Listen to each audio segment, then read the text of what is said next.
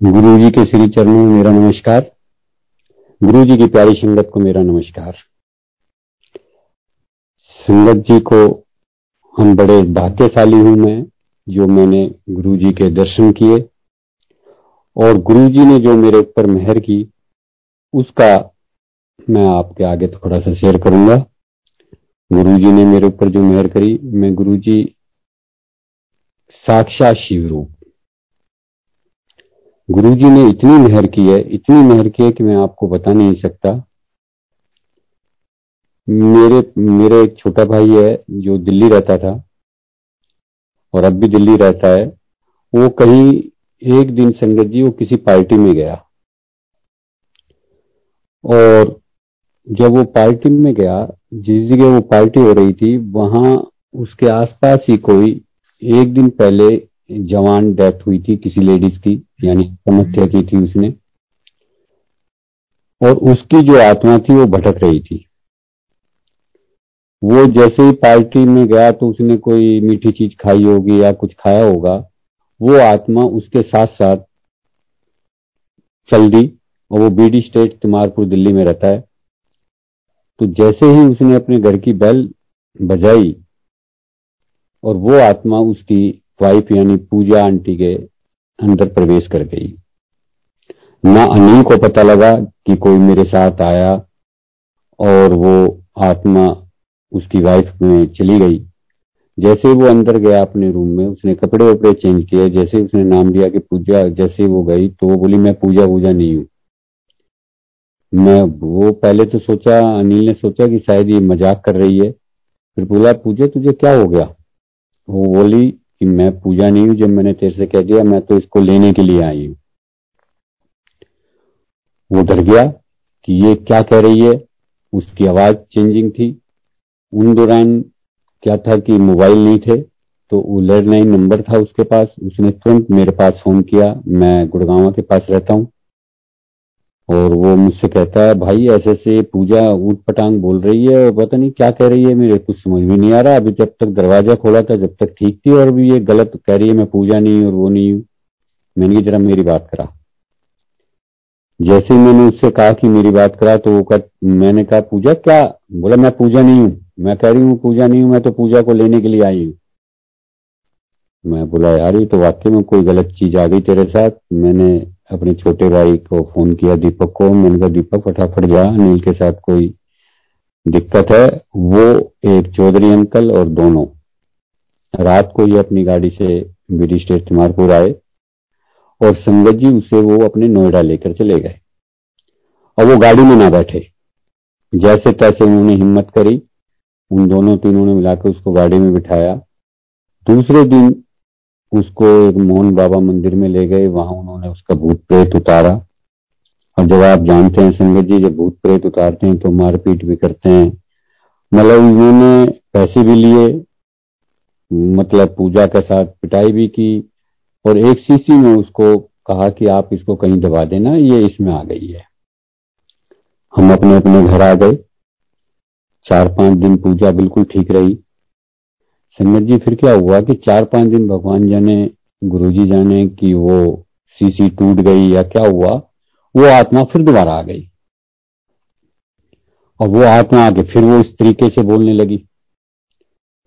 अब वो इतनी तरीके से बिचल गई कि वो अब कहीं जाने को तैयार नहीं। अब हम बोले, यार, अब इसको कहाँ लेके जाए? हम तो बड़े परेशान हो जाएँगे। ये आएगी, जाएगी। हम बाबाओं के चक्कर में पड़ेंगे। तो फिर हमने ये विचार किया, हम तीनों भाइयों ने, कि आज हम शाम को गुरु जी के तो जाते ही हैं। क्यों ना हम गुरु जी के पास एम्पायर स्टेट लेकर चलें? फिर हमने ये विचार किया कि यार गुरु जी तो ऐसा काम करते ही नहीं ना कोई भूत उतारते हैं, ना कुछ उतारते हैं। जाए, ना जाए, लेकिन वो बीच वाला भाई बोला, नहीं नहीं, हम आज गुरु के जाएँगे, वहाँ लंगर खाएँगे, वहाँ साक्षात शिव बैठे हुए हैं, वो अपना आप कुछ ना कुछ करेंगे। संजय जी, हम बात कर रहे थे और वो बार बार कह रही थी, मैं नहीं जाऊँगी, मैं नहीं जाऊँगी। लेकिन हमने उसकी कहा माननी थी। हमने जैसे तैसे उसे, उसमें इतनी ताकत थी, हम तीन तीनों ने उसको खींचकर किसी तरीके से गाड़ी में बिठाया। और आसपास हमने दोनों बहनों को, अपनी बहनों को बिठाया, ताकि कहीं ऐसा ना हो कि ये गेट खोल दे और रास्ते में मतलब कूद पड़े। और हमारी पूजा के चोट आ जाए या कुछ ना हो जाए तो हमने आसपास अपनी सिस्टरों को बिठाया और हम बैठे सीधे हम मंदिर एम्पायर स्टेट यानी हम वहाँ चले गए। जैसे ही हमने गाड़ी एम्पायर स्टेट में रोकी गेट के आगे, अब ये गाड़ी से ना उतरे। वहाँ संगत सब देख रही थी कि एक लेडीज़ को ये सब खेच रहे हैं और वो गाड़ी से नहीं आ रही है। किसी को क्या पता कि हमारे साथ क्या हो रहा है। संगत जी वो गाड़ी से ना उतरे और हम जैसे ही गाड़ी से उतारे और वो उसने हमारी सिस्टर के हाथ में मतलब काट खाया कि किसी तरह ये हाथ छोड़ के मैं अंदर बैठी रहूँ। लेकिन हमने अपने हाथ का दर्द सहन किया और उसको धक्के देके जैसे ही हमने गेट पर निकाला और गाड़ी आगे कर दी और पकड़ के रखा और एक दिन से हम जैसे ही एम्पायर स्टेट की एक सीढ़ी उतरने लगे और जैसे ही उतरे, जैसे ही गुरुजी की नज़र उसके ऊपर पड़ी तो संगत जी गुरु जी ने देखते ही उसको बोले कितो कितो आ है अब नाई, चल। इतना कहा कि वो शांत होकर बैठ गई। वही एक बार तो हमें लगा कि गुरुजी ने हमसे कहा कि कहाँ कहाँ से आ जाते हो। क्योंकि मुझे पंजाबी नहीं आती। वो गुरुजी ने जैसा बोला तो मेरे को जितना मुझे याद है और जितना मुझे पता है कि वो गुरुजी का कहने का मतलब था कि कहा, कह तो रहे थे गुरुजी उससे। लेकिन हमने सोचा कि गुरुजी हमसे बोल रहे हैं क्योंकि हम तीन चार जने थे और उसको लेके आ रहे थे तो हमें जरा ऐसा फीलिंग हुआ कि गुरुजी ने हमें डांट लगाई है। लेकिन जैसे हमने देखा कि जैसे ही वो डांट लगाई, पूजा एकदम से ऐसी हो गई जैसे नॉर्मल और वो धरती में बैठ गई। फिर गुरु जी ने कहा अंकल से कि अंकल जल प्रसाद लाए जल प्रसाद दिया, वो उस दिन का दिन है और आज का दिन है। ऐसे हैं हमारे गुरु जी जहाँ हम इतने परेशान थे। जहाँ वहाँ बाद में पता लगा कि गुरुजी ने उस आत्मा से कहा कि कितों कितों आ जाएँगी, यानी कहाँ कहाँ से आ जाती अब ना आई, चल। और वो गुरुजी ने उस वक्त एकदम से निकाल दी। तो गुरुजी की मेहर, गुरुजी की कृपा इतनी है कि मैं आपको बता नहीं सकता हमारे परिवार के ऊपर। गुरुजी के बारे में एक बार गुरुजी ने जब समाधि छोड़ी समाधि ली, यानी चोला छोड़ा तो काफ़ी लोग सत्संग करते थे उन दौरान तो एक बहुत पुरानी संगत थी। तो वो भी अपना सत्संग कर रहे थे। चोला छोड़ने के काफ़ी दिनों की बात थी तो जैसे सत्संग में तो एक बार वो अंकल बोले कि, अंकल, जब मैं गुरुजी के पास जाता था, जब मैं परेशानी में होता था तो गुरुजी से मैं बात कर लेता था। लेकिन जब से गुरुजी ने चोला छोड़ा है, मैं बड़ा परेशान हुआ। तो कभी गुरुजी ने मुझसे ये कहा था कि तू शिव पुराण पढ़ा कर।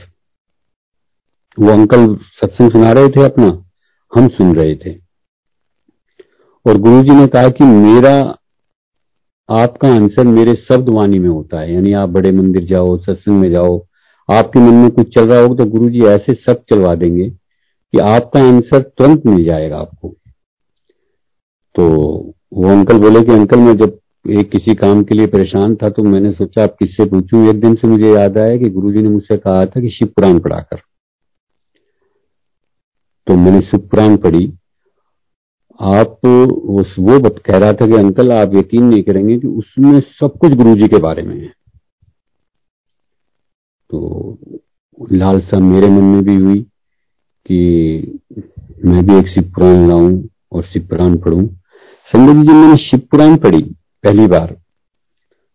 तो मैंने देखा, यार, इसमें तो कहीं भी मुझे गुरु जी के बारे में कुछ नहीं लग रहा। फिर मैंने सोचा कि संगत गलत नहीं कहती, क्योंकि वो पुरानी संगत थी। कुछ ना कुछ नरेश तेरे में कमी रही है तो इसे दोबारा पढ़।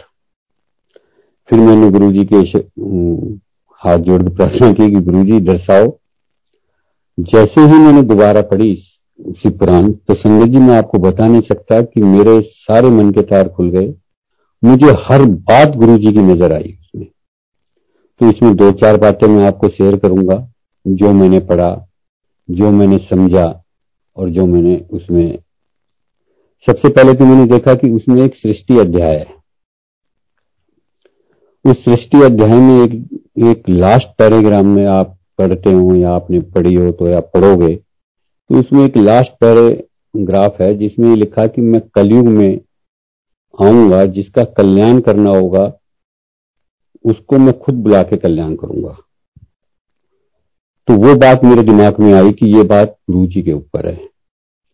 वो कैसे संगत जी क्योंकि हमारे गुरु जी ने कभी कोई ऐड नहीं की, कभी कोई टीवी में नहीं आए, कभी किसी के अखबार में नहीं आए, यानी कभी भी गुरु जी ने अपने बारे में नहीं बुलाया। नहीं बताया। जो भी गुरु जी के पास गया, जिन्होंने, जिनको उन्होंने बुलाना था, वो ही वहाँ गए। और उनका बुलाने का तरीका क्या है? जैसे मैं सत्संग कर रहा हूँ, आपके मन में जिज्ञासा हुई, अगर आप शिव भक्त हैं, आपके अंदर लालसा है शिव से मिलने की तो वो आपको तुरंत बुलाएँगे।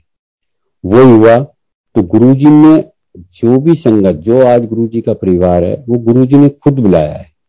उनके बुलावे से हम सब जुड़े हैं। वरना कोई ताकत नहीं कि हम वहाँ जा सके। उनकी कृपा देखो कि उन्होंने हमें बुलाया और हम वहाँ गए। दूसरा संगत जी, मैंने उसमें यह देखा कि जब भी शिव पुराण पढ़ोगे आप चाहे किसी राक्षस ने या किसी देवता ने या किसी ने भी शिव को मनाया तो नमस्कार करके मनाया। कहीं भी जय नहीं लिखी आएगी, जय शंकर की या जय वो उसमें बस ये लिख के आता है शिव पूरा से पुराण पूरा उठा के देखना, पढ़ना। नमस्कार है नमस्कार है नमस्कार है। जब हम गुरु जी के पास जाते थे, तब मैंने ये नोट किया कि हमने कभी एक दूसरे से हम अंकल, आंटी और नमस्कार। गुरुजी से भी अगर नमस्ता तो नमस्ते होती थी तो कभी जय गुरु जी नहीं। हमने हमेशा नमस्कार ही बोला और नमस्कार ही गुरु जी ने खिलाया और नमस्कार में हमारा कल्याण हुआ। ये गुरु जी के टाइम गुरु जी साक्षात थे, जब बैठा करते थे, तब उन्होंने कभी जय गुरु जी इस टाइप से नहीं, हमने आपस में नमस्कार करते थे। तब मेरे को वो बात ठीक लगी, क्योंकि गुरु जी ने, तीसरी बात मैंने देखा कि कभी भी गुरु जी ने ये नहीं कहा कि तुम इसको मत मानो। कोई शाम बाबा के जाता है, कोई शेरा वाली माई को मानता है कोई, यानी वे किसी भी देवी देवताओं की कोई गुरु नानक जी को मानता है, सबको किसी ने, गुरु जी ने कभी ये नहीं कहा कि आप इसको मत मानो। लेकिन शिवपुराण ने ये लिखा है कि जहाँ भी ये देवी देवता जिनको भी आप मानते हो, वो सब आपके पास आते हैं, लेकिन मैं नहीं आता। लेकिन जो मुझे मानता है, वहाँ ये सब देवी देवता अपने आप आ जाते हैं। तो वही संगत जी मैंने महसूस किया कि जब मैं गुरु जी के पास नहीं जाता था, जगह जगह भटकता था, जगह जगह जाता था, सब में आस होती थी, सब में भाव होते थे, ऐसा नहीं है। लेकिन जब मैं गुरु जी से मिला, जब मैं गुरु जी के पास गया, तब से लेकर और आज तक मुझे गुरु जी के अलावा मुझे कुछ भी कहीं भी मन नहीं लगता। उसका कारण क्या है? क्योंकि जब मैं साक्षात शिव से मिल गया तो वो अपने आप मेरे पास देवता सब आ गए। और गुरु जी की मेहर देखो कि उस दिन का दिन है जब से मैं गुरु जी से मिला हूँ आज तक। कहीं जाता भी हूँ, कहीं आता भी तो मेरे मन में सिर्फ़ गुरु जी गुरु जी नज़र आते हैं, बाकी कोई नज़र नहीं आता। जबकि मुझसे गुरु जी ने कभी ये नहीं कहा कि तू इसको छोड़ दे या इसको मत कर, इसको नहीं। अंदर की भावना, जैसे भूखे को खाना मिल जाता है तो उसका पेट भर जाता है, जब उसको कुछ भी अच्छा नहीं लगता। इसलिए साक्षात शिव मुझे जब मिल गए साक्षात भोले बाबा मुझे मिल गए तो अब मुझे कहीं जाने की और कहीं आने की इच्छा नहीं रहती। गुरु जी की मेहर गुरु जी की कृपा इतनी है इतनी है कि मेरी वाइफ को सन 2005 में डेंगू हो गया था। और डेंगू उस दौरान चला ही चला था। आया आया था, बड़ा भयानक था, आज भी काफ़ी भयानक है ये। दिवाली का दिन था, बड़ी दिवाली थी उस दिन। दिवाली से तीन चार दिन पहले मेरी वाइफ को बुखार हुआ। मैं एक महीने पहले भी आपसे अर्ज़ किया कि मैं एक छोटे से कस्बे में रहता हूँ और सन 2005 में तो ये बिल्कुल ही, आज तो बहुत कुछ गुरु जी ने जब से यहाँ चरण रखे, बहुत कुछ चेंज हो गया। लेकिन जब 2005 में मैं जुड़ा था, जब यहाँ इतनी फैसिलिटी नहीं थी इतना बढ़िया हॉस्पिटल नहीं था, एक ही हॉस्पिटल था जो हमारे यहाँ अच्छा कहलाता था मैंने उसको दो दिन पहले उसमें एडमिट कराया। डॉक्टर ने समझो या मेरे मुकद्दर खराब समझो कि डॉक्टर ने उसको नॉर्मल बुखार समझा और वो इलाज करता रहा। जब स्थिति ये हो गई कि इसके शरीर पर, हमारी मेरी आंटी के शरीर पर काले काले फोले आ गए यानी सब कुछ खराब हो गया तो डॉक्टर बड़ी दिवाली के दिन मुझसे बोलता है कि भाई साहब इसको तो डेंगू हो गया है और आप इसको फटाफट किसी बड़े हॉस्पिटल ले जाओ। मैंने कहा, डॉक्टर साहब, तीन दिन पहले आपके यहाँ से एडमिट थी और आज आप मुझसे ये कह रहे हो कि ये हालत इतनी खराब हो गई है कि मैं संभाल नहीं पाऊँगा, आप किसी बड़े हॉस्पिटल ले जाओ। मैं घबरा गया। अब मेरा एक छोटा सा कस्बा, मुझे यहाँ टैक्सी ना मिले, मुझे यहाँ गाड़ी, दिवाली का टाइम मुझे कुछ गाड़ी का प्रबंध ना हो। मैं बड़ा घबराया कि इधर एंबुलेंस भी नहीं। जैसे तैसे मैंने किसी फ्रेंड को फ़ोन किया, उस मैंने उससे कही कि, यार, आज ऐसे ऐसे तेरी भाभी की तबीयत खराब है, तुरंत मुझे हॉस्पिटल जाना है, भाई, गाड़ी है तो वो बेचारे की मैं धन्यवाद करूँगा तो वो अपना दुकान छोड़ के तुरंत अपनी गाड़ी लेके आया। इसी बीच मैंने अपने छोटे भाई को फ़ोन किया, जो नोएडा रहता था। मैंने भाई ऐसे ऐसे डॉक्टर ने जवाब दे दिया है। तो वो मुझसे बोलता है कि घबराने की ज़रूरत नहीं है, मैं अपनी गाड़ी लेके गुड़गांव मतलब हम आ रहे हैं। जहाँ भी हमारी क्रॉसिंग होगी, उनको भेज देंगे, आप मेरी गाड़ी में आ जाए ऐसे करके मैं उसकी फ्रेंड की गाड़ी में इसको लेके गया। गुड़गांव में मेरा छोटा भाई पहुँच गया। मैंने उसको उसमें बिठाया और हम सब मैक्स हॉस्पिटल नोएडा में तुरंत जब पहुँच गए। जाते जैसे ही हमने इमरजेंसी में उसको अंदर गए और अंदर जाके जैसे डॉक्टर मीनाक्षी जैन उन दौरान थे और आज भी हैं वो, डॉक्टर मीनाक्षी जैन आती हैं, वो मेरी वाइफ को देखती हैं और देखते ही, वो कहते हैं कि आप किसको लेके आए हो? ये ज़्यादा से ज़्यादा दस या पंद्रह मिनट की मेहमान है, क्योंकि इसका ब्लड आ चुका है बाहर, नाक और कान और आँख से ब्लड आना बाकी है। पाँच हज़ार इसकी प्लेलेट्स हैं। और एनी वे से दस या पंद्रह मिनट की ये मेहमान है और ये जाएगी।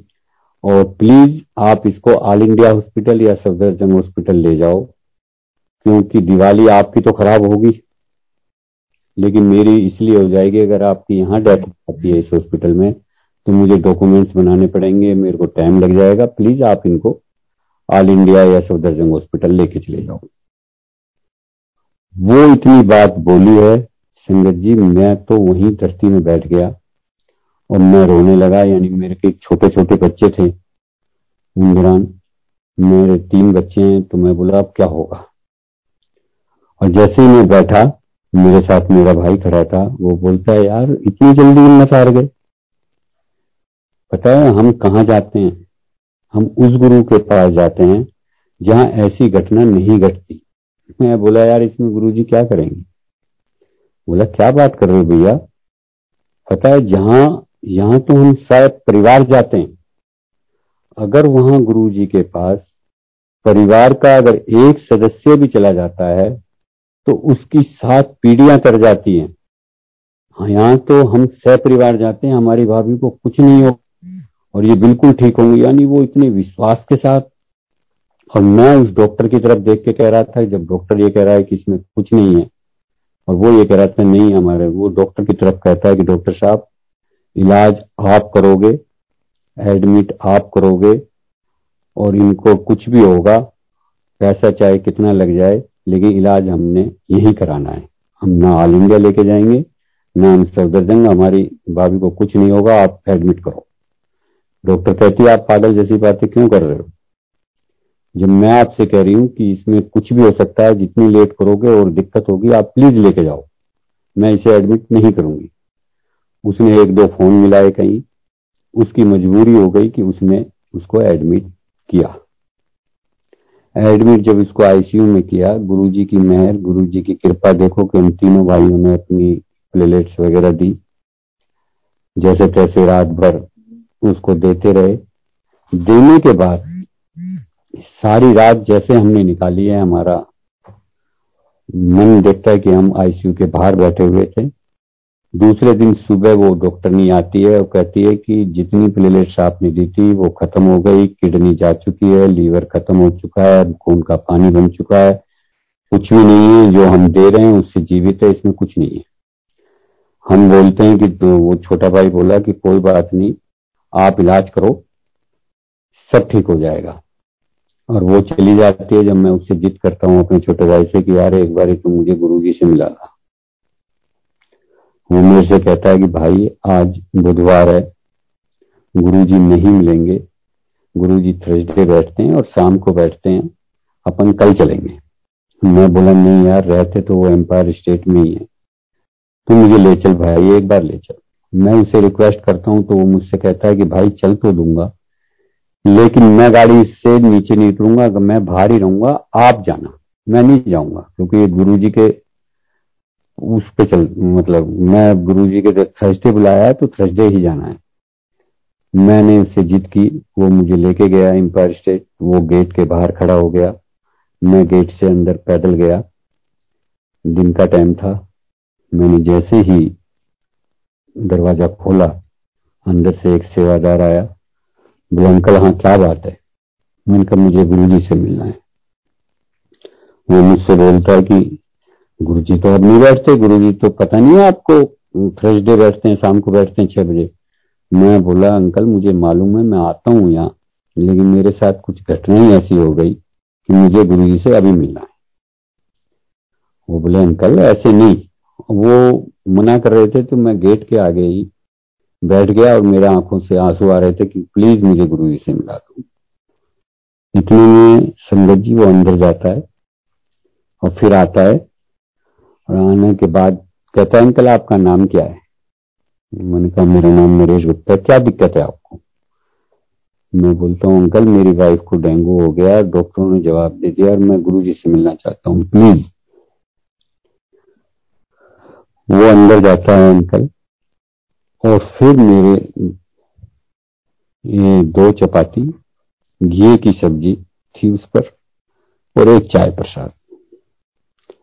ये लाके मुझे देता है कि, अंकल, ये खाओ आप। और वो मुझे खाने को देता है और कहता है कि मुझे कहते हैं, कल आके मिलना। और दूसरा, कभी भी आप देखो, सन 2005 की बाद मैं समझ जी आपको बता रहा हूँ, जब गुरुजी ने मुझसे बोला कि कभी भी अगर अरदास करनी हो तो बड़े मंदिर जाया करो। मैं वहाँ तीन सौ पैंसठ दिन चौबीस घंटे बैठता हूँ। इधर ना आया करो। और अब आप जाओ। मैंने लंगर प्रसाद किया, चाय प्रसाद पी, मैं सीधा बाहर आया। दीपक ने मुझसे बोला हाँ क्या हुआ? मैं बोला, जो तुमने कहा, वही हुआ। गुरुजी नहीं मिले। गुरुजी ने आदेश दिया है, कल बोला, कोई बात नहीं, चल। हम सब वहाँ गए दोबारा। डॉक्टर से पूछा। डॉक्टर ने जवाब दिया कि डायलिसिस होगी, किडनी खराब हो चुकी है। हमने कहा, करो डॉक्टर साहब। लेकिन स्थिति बिल्कुल बेकार। जैसे तैसे मतलब रात निकालना, दिन निकालना, विस्पतवार का फिर दिन निकालना, आप समझते हो, संगत जी, जब कोई बीमार हो तो एक एक मिनट भारी हो जाता है। लेकिन जैसे तैसे गुरु जी ने वो निकलवाया, मैं सही छह बजे जाके गुरु जी के दरबार में बैठ गया। गेट खुला। गेट खुलते ही मैं अंदर बैठा। गुरु जी जब अपने चोले में से आए गुरु जी सामने बैठ गए। मैं पीछे बैठा हुआ था, जहाँ जाऊँ साउंड सरदार जी अंकल बजाते थे, गेट के पास। और संगत जी, मैं सिर्फ़ अंदर ही अंदर प्रार्थना भी कर रहा था, बैठा हुआ और रो भी रहा था। चाय प्रसाद आई, लंगर प्रसाद हुआ। और जब लंगर प्रसाद के बाद हम मत्था टेकने के लिए मैं गया तो सामने गुरु जी बैठे हुए थे। मैंने जाके गुरु जी के चरण पकड़ लिया। और मैंने गुरु जी से कहा गुरु जी प्लीज़ मेरी वाइफ को बचाओ। गुरु जी ने कहा की हुआ तेरी वाइफ ने? मैंने कहा गुरु जी डेंगू हो गया डॉक्टर ने जवाब दे दिया। चलो, ठीक हो गई? मतलब गुरु जी ने ऐसा कहा, संगत जी, मैं ऐसे खड़ा हुआ जैसे मेरे अंदर एनर्जी, क्या बताऊँ मैं आपको? आज भी मेरे रोंगटे खड़े हो जाते हैं कि गुरु जी ने कहा, चल ठीक हो गई। और मैं एकदम से ऐसा खड़ा हुआ कि जैसे मेरी वाइफ बिल्कुल ठीक हो गई। और मैं फटाफट, मैंने मत्था टेका और मैं बाहर आया। बाहर आते मैंने दीपक से कहा, दीपक बोला, क्या? मैंने कहा, यार, फटाफट मोबाइल से पूछ डॉक्टर की से क्या पोजीशन है? जैसे ही उसने फ़ोन किया, रात को नाइट ड्यूटी से आई थी वो, उसने कहा, अभी पैंतीस हज़ार हुई है, लेकिन आप इसको ठीक मत समझो। अभी खतरे में ही है। तो मैंने कहा, डॉक्टर साहब, अब कुछ नहीं होगा।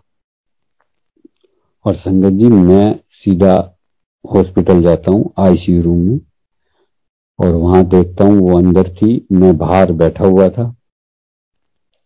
रात को कोई ढाई तीन बजे थे या चार जो भी टाइम था, मेरे याद नहीं है। नर्स आके मुझसे कहती है कि आपको आपकी आंटी, आपकी वाइफ बुला रही है। मैं अंदर गया, मैं बोला हाँ किरण, क्या बात है? तो वो कहते हैं कि अभी अभी मैंने एक सपना देखा था कि चार काले काले आदमी आ रहे हैं और वो मुझे लेके जा रहे हैं। आप सब लोग खड़े हो, दीपक भाई सब खड़े यानी उसने परिवार का नाम गिनाया।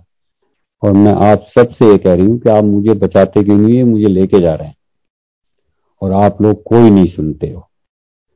इतने में मैं फिर गुरु जी को याद करती हूँ और गुरु जी से कहती हूँ कि गुरु जी मैनू बचाओ। तो गुरु जी आते हैं और गुरु जी आके कहते हैं, छड़ नू और वो मुझे छोड़ देते हैं। संगत जी, जब उसने अपना सपना सुनाया, मुझे पहले तो वही यकीन हो गया गुरु जी ने कहा, ठीक हो गई। और उसके बाद ये सपना। पंद्रह दिन के अंदर मैक्स हॉस्पिटल से, जिसकी दिन में तीन बार डायलिसिस होती थी, जिसकी किडनी जा चुकी थी, लीवर जा चुका था, जिसको सब कुछ खत्म था, पंद्रह दिन में ऐसे ठीक होकर निकली जैसे कि इसे कुछ हुआ ही नहीं। तो ऐसे हैं हमारे गुरु जी ऐसी कृपा करते हैं, ऐसी कृपा करते हैं, अपनी संगत से वो इतना प्यार करते हैं। इतना प्यार करते हैं कि मैं आपको बता नहीं सकता। पहले वो हमें खिलाते हैं, फिर वो आप खुद खाते हैं। पहले जब हम मंदिर में एम्पायर स्टेट में जाया करते थे तो सबसे पहले चाय प्रसाद संगत को देते थे वो। उसके बाद उनके लिए एक चाय प्रसाद आती थी। सबसे पहले लंगर हमें खिलाते थे, उसके बाद वो खुद खाते थे, और जब तक अपने सिंहासन से नहीं उठते थे जब तक पूरी संगत अपने घर नहीं पहुँच जाती। एक बार ऐसे मेरे साथ भी घटना घटी कि मुझे अकेला आता था मैं। ये 2005 से पहले की बात है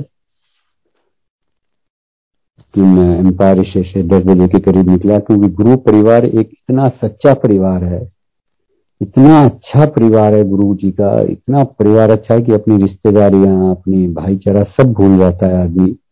बहुत प्यार मिलता है। तो गुरु जी मैं दस बज गए थे। तुम क्या होता था कि कोई भी संगत मुझे गुड़गांव तक, बस स्टैंड तक छोड़ के आती थी। किसी से भी मैं बोल देता था जो गुड़गांव की संगत होती थी कि, अंकल, मुझे गुड़गांव बस स्टैंड छोड़ दोगे? क्योंकि मेरे पास गाड़ी नहीं थी। तो वही कहते थे हाँ हाँ अंकल, बैठो। हो तो हम फरगुन नगर छोड़ाएँ। लेकिन मैंने कभी, वो बेचारे खूब कहते थे, पर मैंने कभी किसी को नहीं, मन कर नहीं, आप बस स्टैंड छोड़ देना, मुझे वहाँ से साधन मिल जाएगा। गुरु जी की मेहर और गुरु जी की कृपा ऐसी होती थी कि मुझे मिल भी जाते थे साधन। उस दिन क्या हुआ, मैं लेट ज़्यादा हो गया। संगत ने मेरे को गुड़गांव बस स्टैंड पे छोड़ दिया, वो बेचारे चले गए। मैं वहाँ काफ़ी देर तक खड़ा रहा, मुझे साधन नहीं मिला, फिर मैं पटोदी चौक आया, मुझे वहाँ भी साधन नहीं मिला, फिर मैं जैसे तैसे बसई चौक आया। आज तो बसई चौक पर बहुत बड़ा फ्लाईओवर, बड़ा अच्छा रवन्नक हो गई, लेकिन उन दौरान बिल्कुल कुछ नहीं था, जंगल था।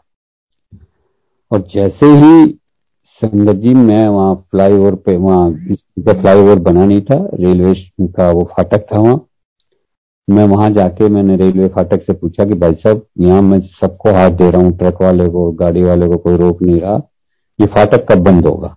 तो बोला, अभी आधे घंटे में गाड़ी आने वाली है ट्रेन, मैं फाटक बंद करूँगा, जब कोई भी गाड़ी रुकेगी तो आप उसमें बैठ जाना। और संगत जी, मैं एक बड़े से पत्थर पे जाके बाहर फाटक के आगे बैठ गया, जब बारह, साढ़े बारह बज रहे होंगे, करीब करीब। अब संगत जी, मैं वहाँ पत्थर पे बैठा और मैं गुरुजी से कह रहा हूँ, यानी अपने मन में ही बात कर रहा हूँ कि गुरुजी, मुझे तो आज लग रहा है, अगर आज किसी ने मुझे लिफ्ट नहीं दी तो उधर तो आंटी परेशान हो रही होगी कि अंकल अभी तक नहीं आए। दूसरा गुरुजी, मुझे तो ऐसा लगता है जो सुबह अखबार की गाड़ी आती है ना जीप चार बजे, शायद वो ही मुझे छोड़ेगी, अन्यथा मुझे रात यहीं काटनी होगी और संगत जी, इतना ही मैं सोच रहा हूँ, इतने में क्या होता है कि एक लारी लारी मीन्स आप समझते हो तो जिसमें ये ईंट वगैरह जाती हैं हाफ़ ट्रक होता है वो वो आके ब्रेक लेता है। मैं उसकी तरफ़ देखता भी नहीं हूँ, क्योंकि लारी हमारी साइड जाती नहीं है, वो अलग दूसरे रूट से जाती है। तो मैंने उसकी तरफ़ देखा भी नहीं, लेकिन उसने मुझे आवाज़ दी हाँ जी, कहाँ चलना है आपको? फ़र्क नगर चलना है? मैंने कहा हाँ जी, मुझे क्या, मुझे तो ऐसा लगा जैसे कि अंधेरे में दिया जल जाता है या रोशनी आ जाती है। मैंने कहा हाँ जी भाई साहब, बिल्कुल बिल्कुल, बुला जाओ। और मैंने जैसे ही गेट खोला मैं समझ जी आपको बता नहीं सकता, वो केबिन इतना सुंदर था। गलीचे लगे हुए छोटे मोटे बल्ब छोटे छोटे लगे हुए रंग बिरंगे से पुरानी फ़िल्मों के गाने चले हुए। और वो अंकल बिल्कुल फ़र्स्ट क्लास उन्होंने मुझे पंद्रह मिनट में मुझे मोड़ पर छोड़ दिया। अब मैंने बोला, भाई, जब तुम यहाँ तक आए हो तो थोड़ा और आगे छोड़ देना, मेरा घर यही नज़दीक है चौक पर। तो वो मुझसे बोलते हैं भाई मैं यहीं तो मैंने उसको किराया देना चाहा, उसने किराया नहीं लिया और बोला, नहीं, मुझे वापस जाना है यहाँ से। आप यहीं उतर जाओ। मैंने, ठीक है यार, घर तो आ ही गया थोड़ी सी जो दूर है। मैं वहाँ, संगत जी वहाँ उतर गया। और वो वहाँ से वापस मोड़कर उल्टे चले गए और मैं सीधा अपने घर आ गया। आज मैं सोचता हूँ कि मैं कितना मूर्ख था कि जो मुझे स्पेशल छोड़ने आ रहे हैं फरूक नगर का नाम ले रहे हैं, लेकिन बुद्धि उस वक्त गुरु ने ऐसे फेरे कि मैं उन्हें पहचान ही नहीं पाया। वो मुझे यहाँ तक छोड़कर चले गए और मैं उन्हें समझ भी नहीं पाया। ऐसे हैं हमारे गुरु जी गुरु जी कब किस भेष में आ जाएँ? अंग संग हमारे साथ हैं। हर पल हमारे साथ हैं। जो हमारे साथ अगर कुछ अच्छा है वो ही हमें देते हैं और जो भी देते हैं अच्छा ही देते हैं। हमें लगता है कि आज हमारे साथ गलत हुआ है। जैसे मैंने कुछ सोचा और वो मुझे पूरा नहीं हुआ तो समझ जी कई बार ये सोचते हैं कि क्या हो रहा है नहीं नहीं। जब उसका रिज़ल्ट आप देखोगे, जो मैं सोच रहा था वो गलत था, लेकिन जो गुरु जी दे रहे हैं, वो अच्छा दे रहे हैं।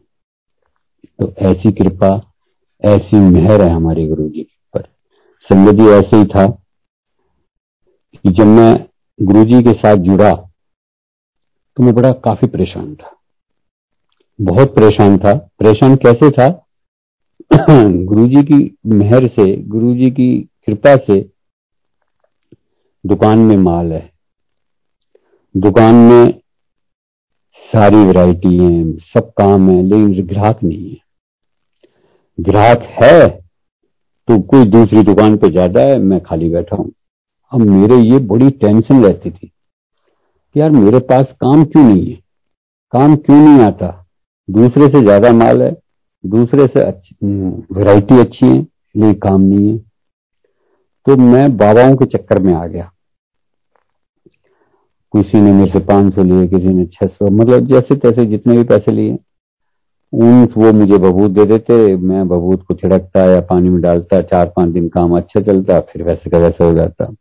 ऐसे मैं परेशानी में चल रहा था। तो एक दिन दिल्ली, नोएडा से मेरी मम्मी मेरे पास आती हैं। वो मुझसे बोलती हैं कि, मैं मम्मी से बोलता हूँ, मम्मी, बड़ा परेशान हूँ, काम वाम मतलब है ही नहीं दुनिया भर का पैसा लगा रखा है, ग्राहक ही नहीं आता ऐसे ऐसे मैं जाता हूँ। तो मम्मी ने कहा, तू एक काम कर, दीपक से बात कर। अब दीपक ने एक गुरुजी के पास जाता है, जब से वो वहाँ जाने लगा है, उसका भी काम बहुत बढ़िया हो गया। मैं बोला, ऐसे कौन से गुरु जी है भाई? बोला, तू बात कर लेना मैंने कहा, ठीक है। लैंडलाइन नंबर थे। तो मैंने उससे बात कर तो उसने मुझसे कहा हाँ यार, मैं ऐसे ऐसे गुरु जी के पास जाता हूँ। तू भी आ जाना भाई। मैंने कहा, भाई कहाँ? बोला, ऐसे गुड़गांव आना, गुड़गांव से मेरोली वाली बस पकड़ना, और सुल्तानपुर एक स्टैंड आता है, वहाँ उतर जाना, फिर मैं तुझे मिल जाऊँगा। मैंने कहा, ठीक है। कब आऊँ? बोला, कल आ जा। उसने जैसे ही कहा तो उन दौरान गुरुजी चारों पाँचों दिन बैठते थे तो मैं भी चला गया। दूसरे दिन मैं गया, वो मुझे गेट पे मिल गया। वो मुझसे बोलता है, भाई देख, ऐसा है, वहाँ के सिस्टम बताया उसने मुझे कि हम अंदर जाएँगे ऐसा मत सोचना कि मैं जहाँ बैठा हूँ, वहीं तुम बैठे। जहाँ तेरे नंबर आए, वहाँ बैठ जाना।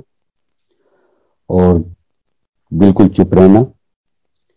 मैंने तो यार मैं अपनी परेशानी बताऊँगा कि नहीं? बोला, नहीं, वो परेशानी अपना आप सुन लेंगे। मैंने कैसे इनको मैं बता दूँगा तुझे। मैंने कहा, ठीक है। अब संगत जी, वो मुझे ले गया अंदर। अब जब वो अंदर लेके जाने लगा तो मैं बोला, यार, ये गुरु जी के पास लेके जा रहा है या तू किसके पास लेके जा रहा है? यहाँ तो सारी कोठियाँ हैं, एक से एक गाड़ी खड़ी है, एक से एक बड़े रईस लोग रह रहे हैं। कहीं बाबा बड़ा महँगा तो नहीं है भाई तेरा? मेरा इतने बोला, यार, कुछ नहीं लेते तू चल तो सही, वहाँ तो बिल्कुल साक्षात वो मुझे समझाता हुआ जा रहा है, हमने वहाँ जूते उतारे और हम अंदर जाके मैंने बैठा तो जब कुछ ही लोग बैठे थे। तो मैंने पहले दिन ही देखा, वहाँ बड़े वीआईपी लोग आए। मैंने चंद्रशेखर को देखा वहाँ। मैंने मेनका गांधी बैठी देखी वहाँ। संजय जी, मैंने बड़े बड़े मैं अपना तो भूल गया, मैं यही देखता रहा कि यार, ये तो बड़े बड़े लोग आ रहे हैं, भाई साहब, और मेरे दिमाग में कुछ और चल रहा है। मैंने यार कुछ ज़्यादा ही। इतने में क्या होता है कि सब खड़े हो जाते हैं, मैं भी खड़ा हो जाता हूँ, सारी संगत खड़ी हो जाती है। पीछे से गुरु जी चोले में आते हैं और आके ओ, मैं उनको देखा, देखते ही रह गया। मैंने कहा, क्या है यार, क्या पहना हुआ, क्या चीज़ है? और जैसे सब खड़े, वो आए, वो सिंहासन पे गुरु जी बैठे तो सब बैठ गए, हम भी बैठ गए। अब मैं वीआईपीओ को देखूँ या गुरु जी को देखूँ? वीआईपीओ को देखूँ? जितने आ रहे थे लोग, जा रहे थे लोग। सिस्टम देखते मैं मतलब कब दो घंटे शब्दवाणी चले, वो चले, कब दो घंटे हो गए, मुझे पता नहीं लगा। लंगर आया, लंगर खा के हम बाहर। मैं बोला, दीपक, आज तो यार मैंने गुरु जी को तो कोई परेशानी बताई नहीं। दीपक ने मुझसे कहा, भाई, तेरी गुरु जी ने परेशानी सुन ली। अब तू देखना। मैंने यार, ऐसे कैसे सुन ली? मैंने कुछ बताया तो है ही नहीं। बोला, नहीं। और वो ही हुआ संगत जी। दिन प्रतिदिन मेरा काम इतना अच्छा होने लगा। मैं पहले एक साइकिल का काम करता था, फिर मैंने इन्वर्टर का किया, बैटरी का किया यानी गुरु जी ने मेरी मौज कर दी। मैं संगत जी आपको बता नहीं सकता अब मेरे को ऐसा चस्का लगा कि मैं बस गुरु जी गुरु जी मैं गुरु जी के पास जाने लगा। अब पीछे से मेरे पास एक फो, एयरफोर्स में था एक दोस्त। वो दुकान पे आता और वो ये पूछता यार ये नरेश जाता कहाँ है? रोज गायब हो जाता है दुकान छोड़कर। तो मेरे मिस्त्री ने कहा, जी, वो गुरु जी के पास जाते हैं ऐसे ऐसे। और बुलाया ऐसे गुरु जी के पास क्या करता है अनुभव जी? वो उनसे पूछ लेना आप। दूसरे दिन मैं दुकान पे बैठा था, वो आया। अब समझ जी, मैं रोज क्या करता, गुड़गावा जाता, बस पकड़ता, कभी मैं दीपक के पास चला जाता, नोएडा, वहाँ से बस पकड़ के दूसरे दिन आता। यानी इस तरीके से मैं बिना व्हीकल के, बिना साथ के मैं बड़ा परेशान हो रहा था, क्योंकि मैं सिंगल, यहाँ से अकेला ही जाता था। अब वो दूसरे दिन आया तो मैं बोला, यार, वो मुझसे बोलता है कि, भाई, तू कहाँ जाता है? मैंने यार, ऐसे से एम्पायर स्टेट जाता हूँ गुरु जी के पास जाता हूँ, साक्षात शिव है। बोला, क्या बात है? मैंने कहा, यार, तू जाएगा तेरी तबीनों को तो तेरे गुरु जी क्या देते हैं? मैंने कहा, सब कुछ देते हैं।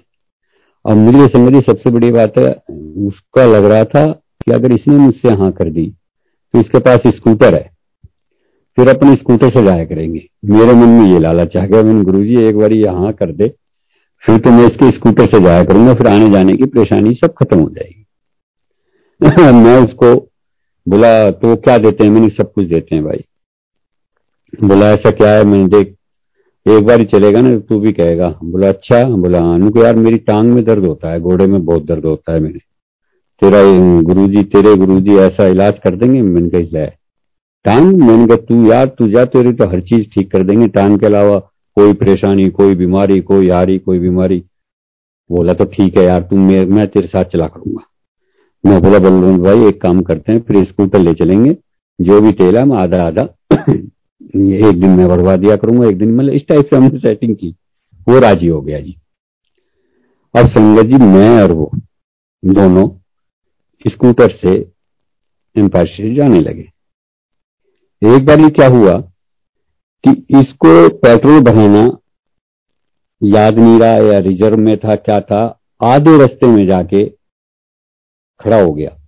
एक हयातपुर एक छोटा सा कस्बा पड़ता है, उससे तो जाकर जब तो काफ़ी अच्छी रौनक है जंगल में।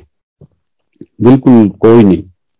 और वहाँ जाके स्कूटर बंद हो गया और हम सही पक्के इतने थे कि छह बजे हम सही एम्पायर स्टेट पे करक पहुँच जाते थे। मैं बोला बलवंत भाई, आज तो तुम बड़ा गलत काम किया। तेल भरवा के नहीं लाया, और आज हम लेट हो जाएँगे। वो बोला, यार, आज गलती हो गई मेरे से तो हम इतना ही सोच रहे थे तो हमने अपना दिमाग लगाया। मैंने किसी से हम लिफ्ट ले लेते हैं, और मैं पेट्रोल पंप से एक बोतल तेल भरा के लाता हूँ, और फिर अपन चलेंगे। और मैं बोलता हूँ गुरु जी आज तो माफ़ करना, हम लेट हो जाएँगे। मैं, हम अपने मन में आपस में बात कर रहे हैं। इतने संजय जी, आप यकीन नहीं करेंगे एक आदमी मोटरसाइकिल पे आता है और आके हमसे कहता है, भाई साहब, तेल चाहिए क्या? तेल खत्म हो गया क्या? मैंने कहा हाँ भाई साहब, तेल तो खत्म हो गया। बोला, कोई बात नहीं, तेल मेरी मोटरसाइकिल से ले लो। तो वो बोला, भाई साहब, तेल तो ले लें, लेकिन पाइप तो बलवंत भाई बोला, मेरे पास है, पर बोतल तो है ही नहीं। आप संगत जी यकीन नहीं करेंगे, उस बियावान जंगल में जबकि एक कबाड़ी वाला रिक्शे पे आ रहा है और आके हमसे कह रहा है कि भाई साहब, बोतल लो, बोतल। और वो कबाड़ी वाला हमें बोतल देके जाता है खाली। आप यकीन करेंगे, कोई कबाड़ा चुनने वाला बेचारा खड़ा तो रहेगा कम से कम।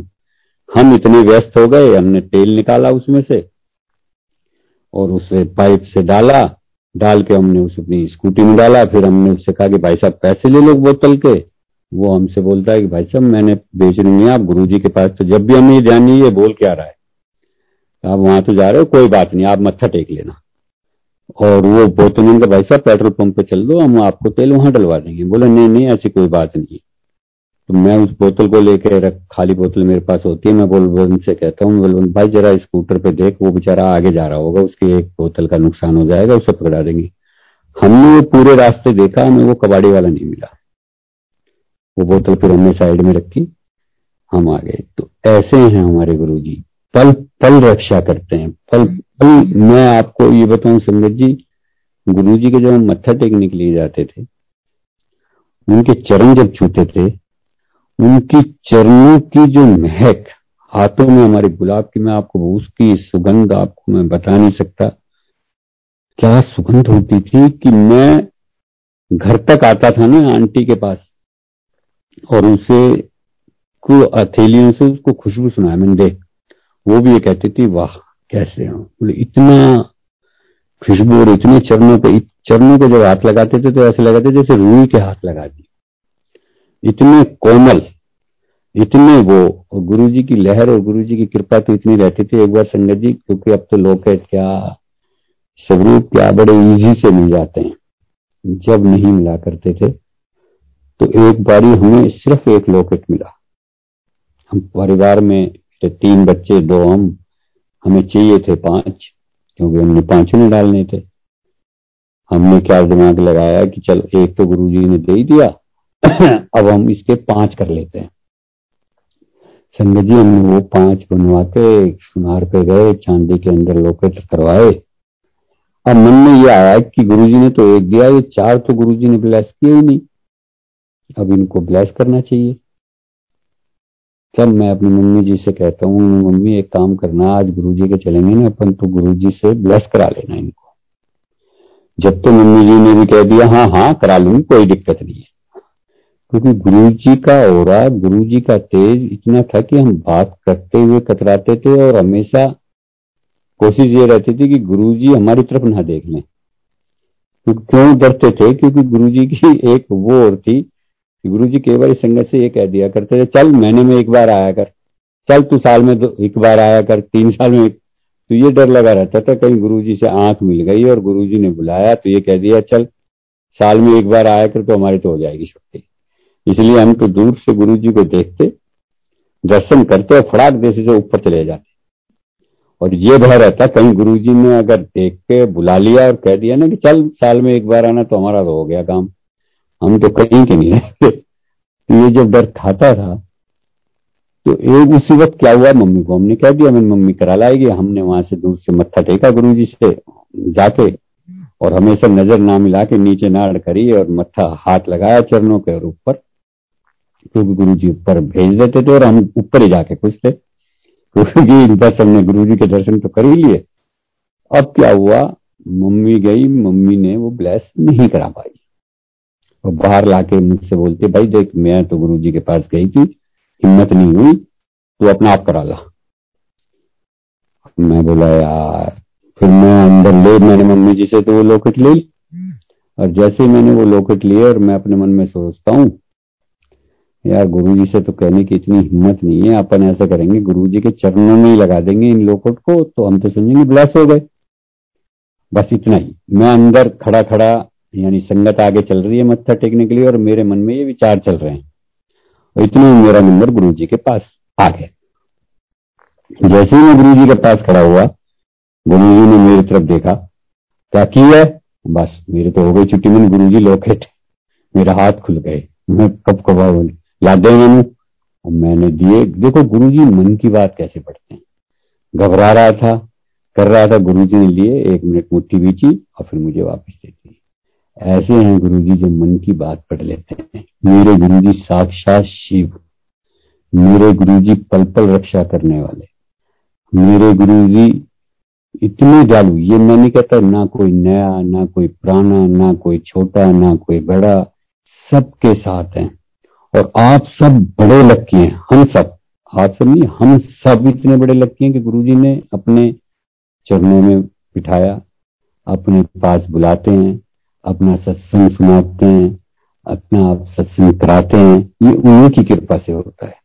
हमारा कुछ नहीं है, ये जो सांस भी चल रही है मेरे प्रभु की है, मेरे गुरुजी की है, मेरे गुरुजी ने आज इतना कुछ दिया, सब कुछ उनका दिया हुआ है। जितना शुक्राना करूँ, उतना ही कम है। एक बार गुरुजी की मेहर गुरुजी की कृपा तो इतनी है कि मैं आपको पल पल हम हर मंडे जाते थे क्योंकि गुरुजी ने स्पेशल बोला हुआ था कि मंडे में आया करो। मंडे में ज़रूर आया करो। तो उस वक्त क्या था कि हमारी एक बस धुन थी कि हमें मंडे जाना है। तो जाना है। हम मंडे जाते। तो हमेशा क्या करता था कि वो मंडे टाइम तो वही था गुरु जी का सुबह आठ से आठ। तो हम सुबह जाते, शाम को आ जाते। लेकिन मैं अकेला ही जाता था, मेरी आंटी नहीं जाती थी। तो एक दिन वो बड़े, काफ़ी दिनों से मेरे से पीछे पड़ रही थी कि आप मुझे नहीं लेके जाते। मैं बोलता, किरण, जब तक गाड़ी नहीं आएगी ना, मैं तुझे नहीं लेके जाऊँगा तो वो, देखो, गुरुजी की मेहर, आंटियों की बड़ी सुनते हैं गुरुजी। ये गुरुजी की, क्योंकि गुरुजी कहते थे कि आंटियाँ सबका ख्याल रखती हैं और गुरुजी आंटी का बड़ी सुनते हैं, बड़ी एकदम से सुन लेते हैं। क्योंकि हम तो गुरु जी कहते थे, तुम तो मतलब ही लेकिन आंटी अपने सच्चे दिल से, सच्चे मन से अरदास करती हैं। तो वही बात आंटी के मन में आई कि उस दिन मंडे का दिन था। गुरु जी की मेहर और गुरु जी की कृपा देखिए आप कि गुरु जी गाड़ी कैसे दिलाते हैं मुझे और कैसे दिलाते हैं। मंडे का दिन था, मैं तैयार हो रहा था। और जैसे ही मैं तैयार हो रहा था कि मैं मैंने को मंदिर जाना है तो किरण मुझसे कहती है कि आज भी नहीं लेके जाओगे? मैंने कह दिया ना जैसे कि गाड़ी आएगी, तब तुझे लेके जाऊँगा, बिना गाड़ी तुझे नहीं लेके जा सकता। तो रूम के अंदर गुरु जी का स्वरूप लगा हुआ था। वो सूर्य की तरफ़ देख के कहती है कि गुरु जी गाड़ी क्यों नहीं जलाते? इनको मेरी बड़ी इच्छा है आपके पास आने की। मेरा मन भी करता है कि मैं मंडे आपके पास आया करूँ। मैं बोला, बिल्कुल वो बात कर रही थी, मेरा आगे कह रही थी, वो कि गुरु जी दिलाओ नहीं इनको गाड़ी। मैं कह रहा था हाँ हाँ ठीक है, लेंगे जिस दिन जाएँगे। और मैं संगत जी उस वक्त तैयार होकर अपनी दुकान पे आ गया। और जैसे ही मैं दुकान पे बैठा, मैंने पूजा की, क्योंकि मैं दुकान की पूजा करके आधे घंटे बैठ के फिर मैं सीधा निकल जाता था मंदिर की ओर। इतने में मैं देखता हूँ, मेरा पड़ोसी आता है। और वो क्योंकि वो अपरा में लगा हुआ था उन दौरान। और उससे मैंने एक बार ज़िक्र भी किया था। मैंने कहा, संदीप, तू अपरा में लगा हुआ है बेटा। जिस दिन गाड़ी लेने कुछ रियायत वियायत करा देगा तो वो बोला अच्छा कोई बात नहीं, याद करा देंगे। और जब लेनी आप मुझे बता देना। अब देखो गुरु जी कैसे उसके मन में करते हैं। वो मेरे पास आके कहता है कि, चाचा, गाड़ी ले लो ना आप। मैं बोलो, बेटा, संदीप लेंगे सही, पर यार अभी नहीं ले रहे। अभी मैंने इन्वर्टर बैटरी का स्टॉक कर लिया, पैसे हैं नहीं। अभी अपन दो चार चार महीने रुक कर जब लेंगे। तो बोला, नहीं चाचा, अगर गाड़ी लेनी है ना आपने तो अभी ले लो और एक चेक दे देना। मेरी मैनेजर मैं चेक से ही आपको गाड़ी दिला दूँगा, इतनी मेरी वो है, आप टेंशन मत लो। मैं बोला, ना भाई, लूँगा तो मैं अपने हिसाब से लूँगा, मुझे नहीं चाहिए। यानी उसने 10-15 मिनट तक मेरा से बड़ी रिक्वेस्ट करी, लेकिन मैंने उसको क्योंकि मैं इसलिए कर रहा था संगत उस वक्त मेरे पास सिर्फ़ पाँच सौ रुपए थे जेब में। और वो गाड़ी की बात कर रहा है, पाँच सौ रुपए में गाड़ी आती है। लेकिन वो जिद कर रहे मैंने उसको जैसे तैसे कहा, भाई, तू जा, मुझे गाड़ी नहीं लेनी। और बैठ गया। इतने में संगत जी, मैं पाँच मिनट ही बैठाऊँगा कि मेरे मन में पत्नी क्या हुआ, कि मैं अपनी सीट से खड़ा हुआ। और मैं बैंक की तरफ़ चला गया। उन दौरान क्या था कि स्टेट बैंक ऑफ़ पटियाला की हमारी फरूक नगर में ब्रांच खुली थी नई नई। और ब्रांच क्या, वो अभी बनी रहा था, फर्नीचर वगैरह लग रहा था। मैनेजर साहब बाज़ार में आए थे अकाउंट खोलने के लिए तो उन्होंने सबके अकाउंट खोले थे तो मेरा भी उसमें उन्होंने अकाउंट खोला था एक। तो मैं बोला, आज बैंक चलता हूँ उसी मैनेजर के पास, जो परसों पहले दिन आए थे मेरे पास। मैं गया मंगत राम जी मैनेजर हुआ करते थे, मैं वहाँ गया, मैंने कहा, जनाब, आप कल परसों मेरा अकाउंट खोल कर आए हो। और वो बेचारा बैंक की बिल्डिंग के सामने मैच लेकर अंदर फर्नीचर का काम हो रहा था, वो बाहर बैठा हुआ था। मेरे से बोलता हाँ हाँ बोलिए साहब। मैंने सर, आपकी जब ये बिल्डिंग बन जाएगी, बैंक पूरी तरीके से खुल जाएगा तो आप कार लोन भी करोगे क्या? तो वो बोलता, कार लोन क्यों नहीं करेंगे भाई साहब? बिल्कुल करेंगे, आपको चाहिए? मैंने कहा हाँ मुझे चाहिए। बैठो आप और उसने वहीं से वो पीएम को बुलाया बोला एक कार लोन का फार्म लिया मैं बोला बहू जी अभी तो मैं पूछने आया हूँ।